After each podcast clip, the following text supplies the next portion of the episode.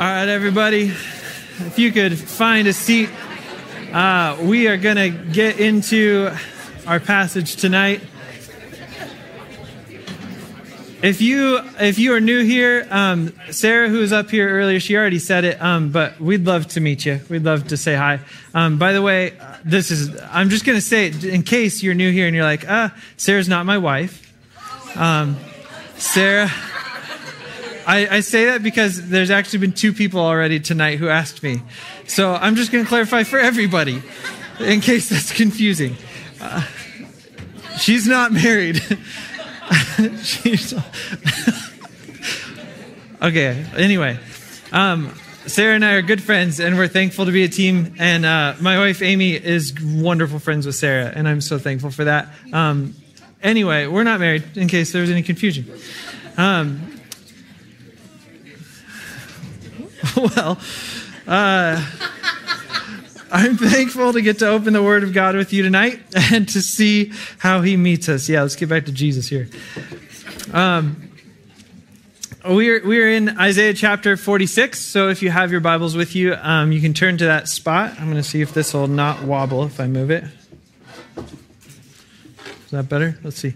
Uh, before we get into um, our text, there's a question that I want to pose for all of us, for all of us, myself included, uh, that, I, that I hope you hold in your mind as we go throughout this, throughout this passage and throughout the topic tonight. And, and it's this one thing, this one question Is what you want most in life worth it or worthless? Is what you want most in life worth it or worthless? Is what you serve with your life worth it or worthless because it's one of the two? It's one of the two. There's not really an in between. You know, to give a bit, bit of context, in case you're new to us tonight, uh, we've been going through the book of Isaiah. And we've been kind of doing more of like a flyover than the scenic route. We haven't really been getting into all the little things. We've just been hitting the, the main themes, the main sections, the main message and ministry of the prophet Isaiah. And uh, what we've seen through this and what we'll continue to see is that through Isaiah, God is speaking to his people, the Israelites. And these were the chosen people. They, they were chosen by God to be a light in the darkness, to be an example to all other nations of what righteousness and holiness look like in the, in the context of human relationship, in the context of personal and, and communal identity. Uh, he's given societal structures for them to operate in. And, and most importantly, is that they're to reflect and show what devotion and love for God looks like the one true God. They were chosen by God to be a people who experience a redeemed life in relationship with God. A redeemed life in relationship with God. That's what He intended. That's what He called them for. That's what He chose them for. And they were doing super terrible at it. Like, really not good. They did a bad job. Bad job. They, they were terrible at holding on to what God was giving them. And what He offered them most at the pinnacle of what He offered them, the peak thing, actually the foundation thing, is that He offered Himself. He offered Himself to them again and again. And they repeatedly and habitually let go of what He was giving them, Himself, to grab a hold of lesser things, worthless things. Our passage starts in chapter 46, and we're going to look, go from verse 1, and it reads like this Bel and Nebo, the gods of Babylon, bow as they are lowered to the ground. They are being hauled away on ox carts. The poor beasts stagger under the weight. Both the idols and their owners are bowed down. The gods cannot protect the people. Notice lowercase g, just making sure that's clear. And the people cannot protect the gods. They go off into captivity together. So, as stated right here at the beginning, right? Bel and Nebo, who these are the gods of Babylon. And Babylon is the empire that God, Yahweh, the creator, at this point in the ministry of Isaiah, he, he's already declared, he's already made it clear that, that Babylon would be used to bring judgment upon his people. That Babylon would come and conquer Judah, the southern kingdom and haul the people away into captivity. And this was going to happen because of the people's obstinance. obstinance, like I, I did the synonyms thing, you know? And my favorite one was pig-headedness. They were pig-headed. Their absolute and habitual unwillingness to accept the truth, to humble themselves and turn from their wicked ways. Their wicked ways. Now, as a parent, I have a four year old and a two year old. And this is just like so relatable. It's so relatable. Now, personally, for me, I'm probably for many parents, I guess, sometimes I'm really quick to get angry with my kids. And uh, it usually doesn't go well. I don't do it right, you know, but there are other times. There's times where, where I'm slow to anger and I'm enduring their faults with loving kindness and tenderly receiving them and disciplining them to, to lead them down a better path. And that's my whole heart, that's my whole position and, and spirit. And even when I do that, there are times when it goes well. Most times it does, but sometimes it's not. Sometimes it's not received. It's not received, even when I am in this humble, loving, patient, kind, tender hearted spirit towards my kids. Sometimes they still reject me. Like just before coming in today to here, my son was behaving in a way that needed to be called out. It needed to be called out. It needed to be corrected. And I think my posture, my tone, my whole spirit was like full of this tenderness and goodwill. I, I was just wanting the best for him and believing the best for him. And, and yet, despite my gentleness and my patient, I was so patient and loving posture and appeals. He wanted nothing to do with me. He wanted nothing to do with me, and he wanted nothing to do with correction. Like he was just flailing around, trying to break free, trying to run from me. And that's the sort of obstinance that despite the patient, loving appeals and corrections of a father, this same exact obstinance is what characterizes the Israelites' relationship with their God. And, and, it's not just like 10 minutes with my son, where, you know, like I had 10 minutes to endure that fault until he eventually came around and, and I just waited him out, lovingly saying, I'm here, bud. Can I just hold you? Can I just hold you?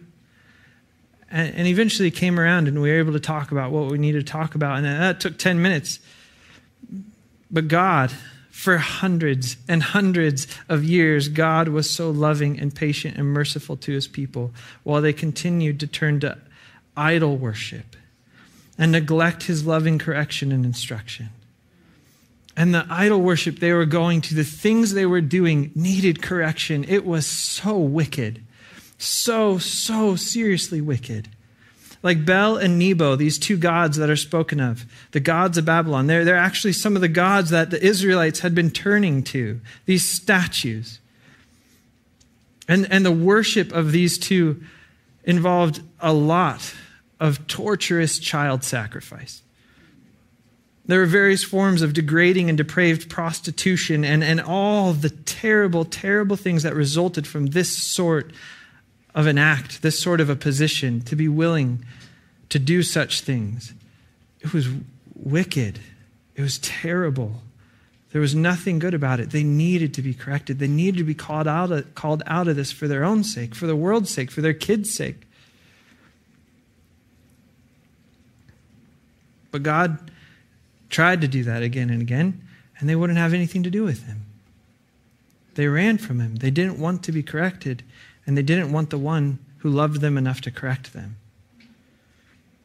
At the core of idolatry, which is what we're going to be talking about tonight,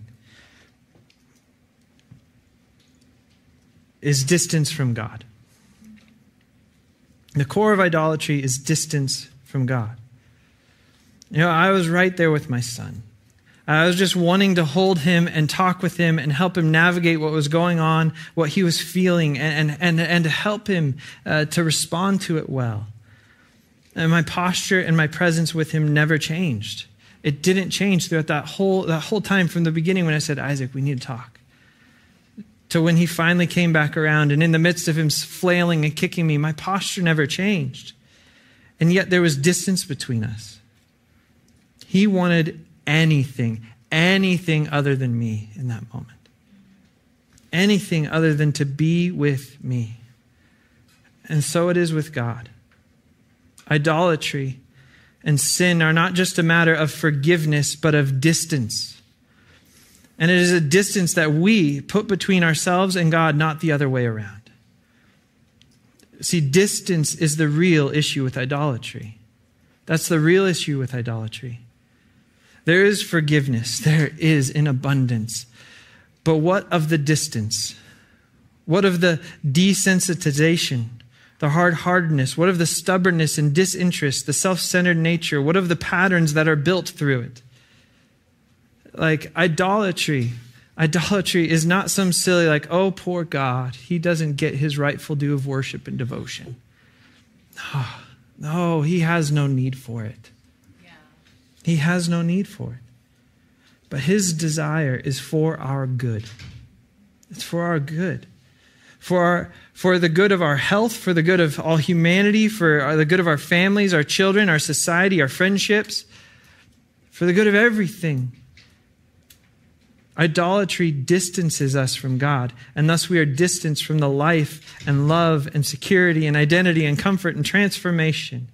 We are distanced from all that closeness with God brings into our life and flows through us into the lives of those around us.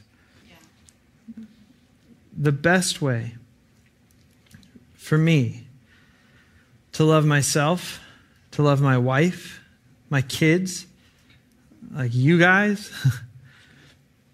The best way is for me to love God more than I love you. To love God more than I love my wife, more than I love my kids. For it is in His love and His embrace that I am transformed more into His likeness. And there's no greater gift I could give or receive to those around me than to be more like Christ. So, as we talk about idolatry tonight, I want you to see that the, the distance is the real issue. The distance it puts between us and God is the real issue. So, Bel and Nebo, little history here. Let's talk about it. These are the gods of Babylon, the nation that God will allow to come and take the people captive. But it hasn't happened yet. When Isaiah is, is communicating this message, it has not yet happened, but God said it would through Isaiah.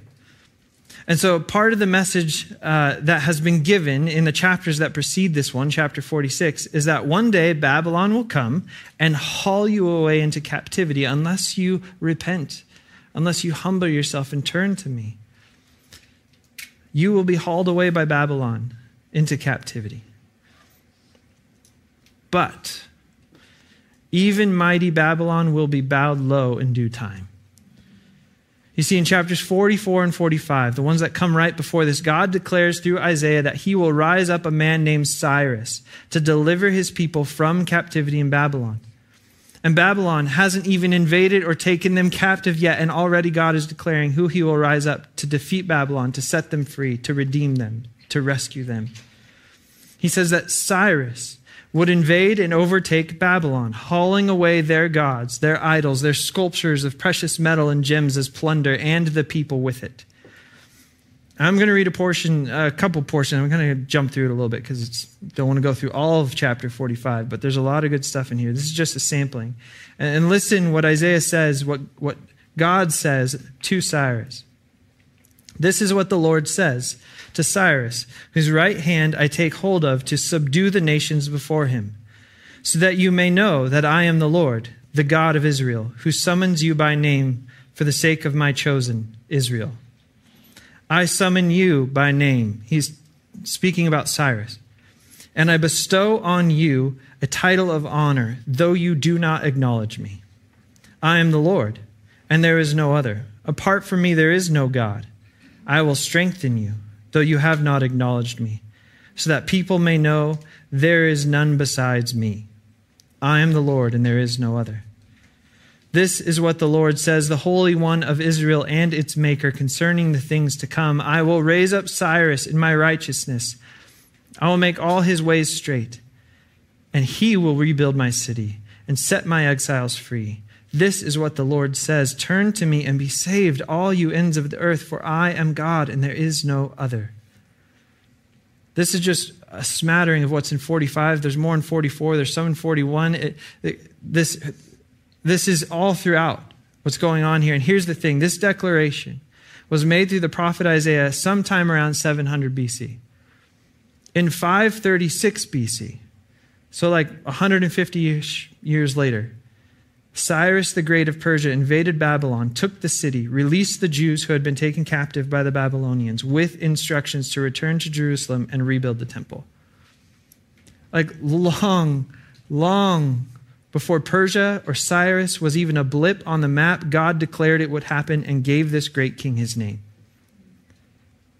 In a different nation, long before this guy's grandparents were born, God gave this child his name. He planned to empower him, to equip him, and position him to become a king, build an empire, to overthrow the global power of the day, and then release the chosen people back to their land. 150 years before it happened, God declared it would happen. And like to think at times, I doubt whether God knows what he's doing or that he has the power to accomplish what he's planned for me or the people I love. Back in verse 2 of chapter 46, we read both the idols and their owners, their worshippers, are bowed down and these gods cannot protect the people. They're bowed down because they've been toppled over onto a cart to be taken away and melted down and used for just the material that they're made of. They're nothing. These Babylonian gods are useless. They're useless for protecting the people. They are useless, nothing but mute idols, hunks of metal and wood. And they go off into captivity together with God's commissioning Cyrus he, he hauls away both the gods and the people into captivity. And so, what do we learn from all this? What do we learn from this? Well, God declares in advance that the day will come when the worthlessness of your idols will be revealed. Isn't that the truth about idols? They're worthless. And a day will come when how worthless they are will be revealed. And it's going to be painful all idols are ultimately worthless, useless, ineffective at helping themselves, much less those who worship them. And it's only a matter of time until that worthless, useless idol falls over on the one who worships it. And I just want to make it clear, because I think many, if not all, probably have thought it or are thinking it. Of course, statues, graven images, they're useless. Of course they are course they are. And maybe you're thinking, like, man, those idols of humanity's past, those people are so foolish. Or, or you look at the cultures or religions around us that still exist, but just aren't ours. And you say, ah, that's foolishness. You pray to that object. Of course. Of course it's foolishness. But I, I have been truly humbled, and I hope that you are too, that the idols of our day, of our culture, of our religious traditions are just as useless and damning. Yeah. Like, that's the thing with idols. They never seem useless to the person who worships them. They never seem useless to the person who worships them. Uh, there's a man, Ed Stetzer, and, and in an article he wrote called Idolatry is Alive Today, he defines idolatry like this Is it that a 12 inch tall piece of wood or bronze can do something bad to us? Or is it that we do something awful to ourselves when we place adoration and attention that should go to God to other things? When it comes to idolatry, the danger is not in an item, it is in us. Like we all, every person, all of humanity has these innate, deep down longings within us and they come out in all sorts of weird ways. We have this compulsion to worship and seek wholeness. And these are, these are the longings and conflicts that, that trouble our hearts and from which humans have sought clarity. Uh, they've looked for power over them since the fall of Adam and Eve. Things that can only be fulfilled and met in relationship with God, the creator of the universe. And so, when that relationship with the Creator is broken, as it is for all of humanity, we clamor for ways to fill the void. And we have clung to some truly foolish things in trying to fulfill the longings of our hearts. Uh, there are things like this security in a chaotic world, identity when knowing oneself in isolation is an impossible endeavor, and we are surrounded by broken people who wound and harm us. Like, you can't know yourself in isolation. You can't. And, and that's like a psychological, physiological fact. You actually cannot form an identity in isolation, you form it entirely in relationships. And so, of course, we're distraught with our identities when we're trying to find it and see it in the reflections of all these people who are so broken around us. And we ourselves are broken and harming one another and hurting ourselves and being hurt by people. And it's like, man, what is of me and what is not? Who am I? Who are you? We struggle with ident- identity. Uh, we long for purpose when death and pain are inevitable. It's inevitable. And, and what's the point if we're just going to die and suffer? What's the point of this whole thing? The, the author of Ecclesiastes brings so much attention to that fact. He just says vanity, vanity, vanity. And he goes through all the things that we might chase in this world and, and recognizes and calls out that's vanity, it's worthless. Because in the end, you're just going to die. In the end, there's just suffering. And he comes to the conclusion, he says, All is vanity except for the fear of God and to keep his commands. We long for comfort. We long for control in a disordered world. We look for moral guidance and justification. We're looking for what is right and how can I be made right? Or am I right? Or am I wrong? And we try and reconcile the two all the time. And we're, it's so hard when so much about me and this world is clearly so wrong. And it's just wild. It's, it's wild with moral guidance and with justification, man, we find it in some seriously messed up places and ways. Like really messed up stuff. The God who created the universe and you and me can answer these questions. He can fill these voids, and He does it in the most loving and honest ways. He doesn't force Himself upon us, not for a moment. He waits and He calls. He gives us the chance, the choice. And He has chosen us in and through Christ Jesus and given us the option to choose Him back, to know Him, to be with Him, to be made whole. A human heart that is properly aimed will find the fulfillment of its deepest longings. It will find it. Here's a portion of just a portion, just a portion of what can be experienced in relationship and devotion to God. Just a few things. Like in time, as you, uh, your, as your mind and your life are transformed by His presence and His love, you will be secured by His faithfulness. You will be identified as His dearly loved child. You will be commissioned as His beautiful aroma to the people around you. You will be comforted by his power and his sovereignty. You will be redeemed by the death, burial, and resurrection of Jesus, and you will be led into all righteousness by the Holy Spirit. This is just some of what he offers us. But it takes letting go of lesser things, other things, so that we can grab a hold of him, that we can be given him, that really that he can take a hold of us. We go on to verse 3 says, Listen to me, descendants of Jacob, all you who remain in Israel. I have cared for you since you were born. Yes, I carried you before you were born. I will be your God throughout your lifetime. Until your hair is white with age, I made you, and I will care for you. I will carry you along and save you. Like God will never fail you. Nothing in all of creation can bend his knee if he did not will it to do so. His people, the church, it's us, right? If you've put your faith in his death, burial, and resurrection, what that means for your life, you're a part of his church, his family, and that spans nations, continents, history. His church It is nothing for him in all his power to care for us and deliver us as he intends to do. And it is everything to his heart to do so. So, what are we so afraid of in trusting him? What are we so afraid of in letting go of lesser things to take a hold of more of him and to let him take a hold of more of me, you, us? Like the things he desires to do in and for his people are nothing to his power and everything to his heart. What are we so afraid of in letting go and trusting him? God says to his people, I have carried you since before you were born, and I will carry you till your hair is white with old age. I will carry you along and save you.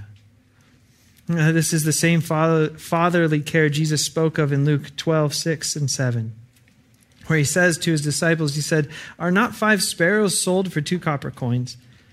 And not one of them is forgotten before God. But the very hairs of your head are numbered. Do not fear, therefore. You are more valuable than many, many sparrows. When we understand that God has made us, and we are valuable to Him, then we can trust Him to carry us. And this is a worthy question that I want all of us to ponder. I need to ponder. I do ponder. Have pondered. Do you have to carry your gods, or does God carry you? Do you have to carry your gods, or does God carry you? It continues in verse 5 To whom will you compare me? Who is my equal? Some people pour out silver and gold and hire a craftsman to make a god from it. Then they bow down and worship it. They carry it around on their shoulders, and when they set it down, it stays there. It can't move. And when someone prays to it, there is no answer. It can't rescue anyone from trouble. Like they melted down silver and gold and they made an idol and it does not answer them. It does not care for them. It only misleads them and draws them in uh, to stoop lower in order to pick it up. And it does not free them. It only burdens them as they prop it up and carry it. It has no power to answer prayers or to rescue them from trouble. They made their idols from metal and wood. We craft ours from people and experiences and ideas. Still, ours are just as meaningless and burdensome. Tim Keller, in his book Counterfeit Gods, answers what an idol is in this way. He writes An idol is anything more important to you than God, anything that absorbs your heart and imagination more than God, anything that you seek to give you what, you, what only God can give you. When we look at the most important commands in the Bible, we see the first commandment of the ten you shall have no other gods before me. And then Jesus, in his definitive statement that the greatest command is to love the Lord your God with all your heart, mind, soul, and strength. And then he just throws in an extra one and to love others as yourself. See, the most important commands in the Bible are aimed directly at idolatry. In essence, idolatry and sin are in perfect alignment. St. Augustine speaks into this convergence of idolatry and sin. At age 19, Augustine uh, read a dialogue by the Roman philosopher Cicero, in which Cicero stated that every person sets out to be happy, but the majority are thoroughly wretched. Truly, no one dreams as a child of one day growing up to be miserable. And yet, many people's lives are characterized by conflict, frustration, and unfulfilled longings. So, Augustine reads this and he, he sets out to discover why it is that most people are so discontent in life. And, and his conclusion was that for most of us, our lives are out of order. We have disordered loves. Augustine was convinced by the scriptures and life itself that what defines a person more than anything is what they love. He said that when we ask if someone is a good person, what we are asking is not what they believe or what they hope for, but rather what they love. Because the ordering of a person's affections births one's virtues. Any moment in a life when love for God is lower than first priority, sin will, will be or already has had its way with us. Idolatry is not simply about loving bad things, but even about loving the right things in the wrong order. Now, my wife is wonderful. She's really great. But she makes a terrible number one. And I've learned it through experience. She makes a terrible number one. She's a great number two, but a terrible number one. My children are a blessing, but they can't bear the weight of giving my life purpose. You know, success in my job, in this job, is very meaningful. It's so meaningful, but it does not come close in comparison to companionship with the Creator. Being well spoken of by others is honoring, but, but there, but, but your, your approval is empty when compared with the affection of the one who knows my inmost thoughts. Like wealth is useful so long as it is a servant and not the master. Anytime something other than God takes the top spot in our hearts, it will lead to corruption and destruction because it is sin to have anything other than Him in that top spot. God declares in advance that the day will come when the worthlessness of your idols will be revealed. It will happen. Uh, I have a friend uh, in my small group who says uh, he'd rather bend his knee than have the day come when God bends his knee for him.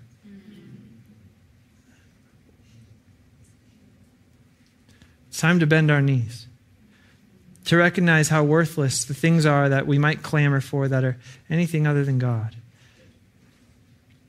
Is what you want most in life worth it or worthless? Two last verses uh, from this passage from 46. Uh, verse 9 says, Remember the things I have done in the past, for I alone am God. I am God, and there is none like me. And then the last verse of the chapter I am ready to save Jerusalem and show my glory to Israel. Is what you want most in life worth it or worthless? Now, in my small group, I have a, a friend named Grant, and he's a good man. And uh, he's an entrepreneur. He started a business, and um, it's in finance. And so uh, he was a wise guy, and thankfully he was able to find somebody to help counsel him, to help mentor him in starting a finance business. So he has this mentor, and, and he told us this story the other day, and it just cut to my heart. Uh, he, his mentor asked him, Grant, what is it you desire most for your business? What is it you long for your business to be? Ultimately, foundationally, what is the purpose of this? Why, what is it you desire most more than anything else for your business to be? So Grant went away. He took some time. He worked on it. And he came back next time he got to meet with his mentor. He comes and he's like, Grant's a pretty enthusiastic guy. And so he's like pumped. He's like, oh man. And he just lays it all out. This is what I desire. This is what I want. And he's just like laying it out, all out. And the mentor looks at him after he says everything and he's pleased, he's happy, he's smiling about all this stuff Grant has shared. And he says, Okay, Grant, what, what's the next question I'm going to ask you? And Grant's like, Well, of course, how do I do all this? How do I do this? How do I make this happen? And, and Grant's excited, you know, and, and the mentor goes, No, no, no, no, hold on, hold on. That's not the right question. The next right question is, How bad do you want it? How bad do you want it? That's the next right question. If you desire to be with God, to worship Him, to live your life with Him and for His kingdom and glory, the next question to ask is not how do we do that, but how badly do you want it? I just wrote some stuff down, so I'm just going to read this off. Do you want to be with God bad enough to confess your porn habit and navigate the frightful shame of confronting your own weakness to sin? Do you want God bad enough that you are willing to sacrifice your lifestyle or aspirations or your prestige in order to be with the people He calls you to serve and love? Are you willing to look foolish or prudish in order to let God resensitize you to your moral decay and the moral decay of the world around us? Like, let's be real, we're all real desensitized. I heard someone mention the other day that like with with social media, music, streaming, movies, all this sort of stuff, like we probably see more like rape and murder and sexual exploitation and violence than our grandparents saw in their whole life. In one day, we probably see more than they saw in their whole life. We've been desensitized. Are we willing to be uncomfortable or seem odd to others in order to be resensitized to the things God cares about and wants for us in our hearts? Is He worth it? Do you want God bad enough to be uncomfortable, to be bored in prayer or scripture reading? And I mean, really, like, okay, following Jesus, he said, he made it clear. Like, we're talking about extreme costs to follow Jesus. He said, Take up your cross and follow me. Jesus died on a cross.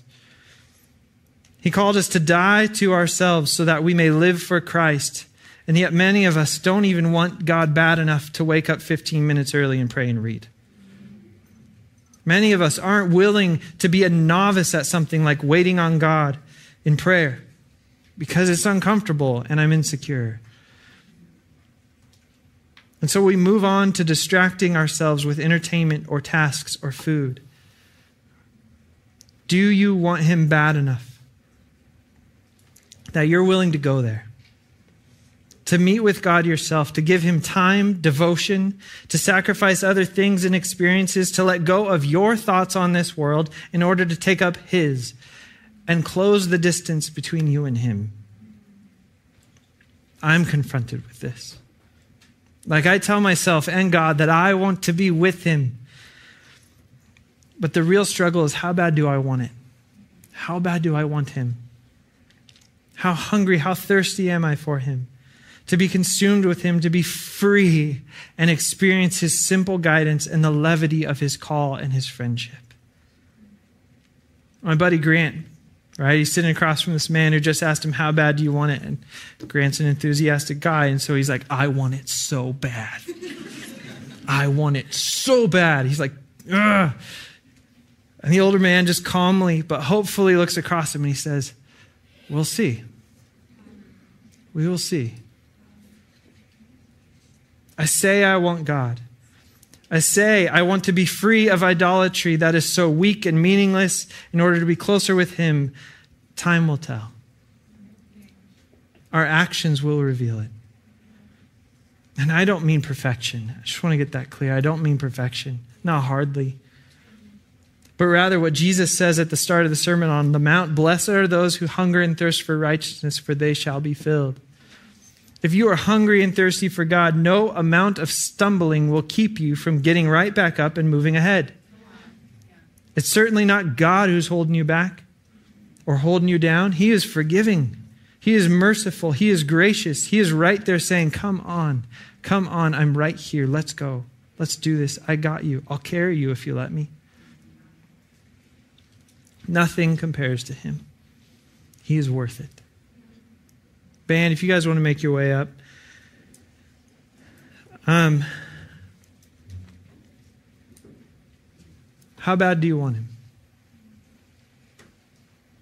He's worth it. He is worth it. Whatever it costs you, whatever you give up, he's worth it.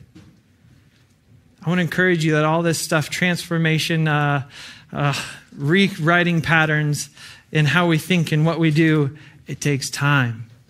And you know what the first is this adjective? Is this the, the first adjective when love is no, that's I don't know. Love is patient. Love is kind. Is that an adjective? Patient? Would that be an adjective of Okay, thank you. I barely graduated high school. love is patient. It's the first adjective of love. God is patient. He's patient with you. And you have every reason to be patient with yourself along the way. One step at a time. Whatever you've got, give it. Even if it's, well, I'm willing to do this. Great, do that. And in time, be, seek, desire, hunger, and thirst to see what He'll call you to more of. He won't ever say, Oh, you brought me this? Not good enough. He'll never say that. I think of Jesus when there's 5,000 people who are all hungry and they're all grumpy, because let's be real, we all get grumpy when we're hungry. And they're in the middle of nowhere.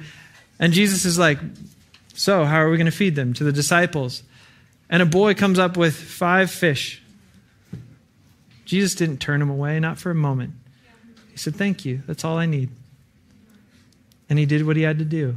And he took care of people. Bring God whatever you're willing to bring him, and he won't reject you. He'll say, Welcome, my son or daughter. He is worth it. Let's praise him.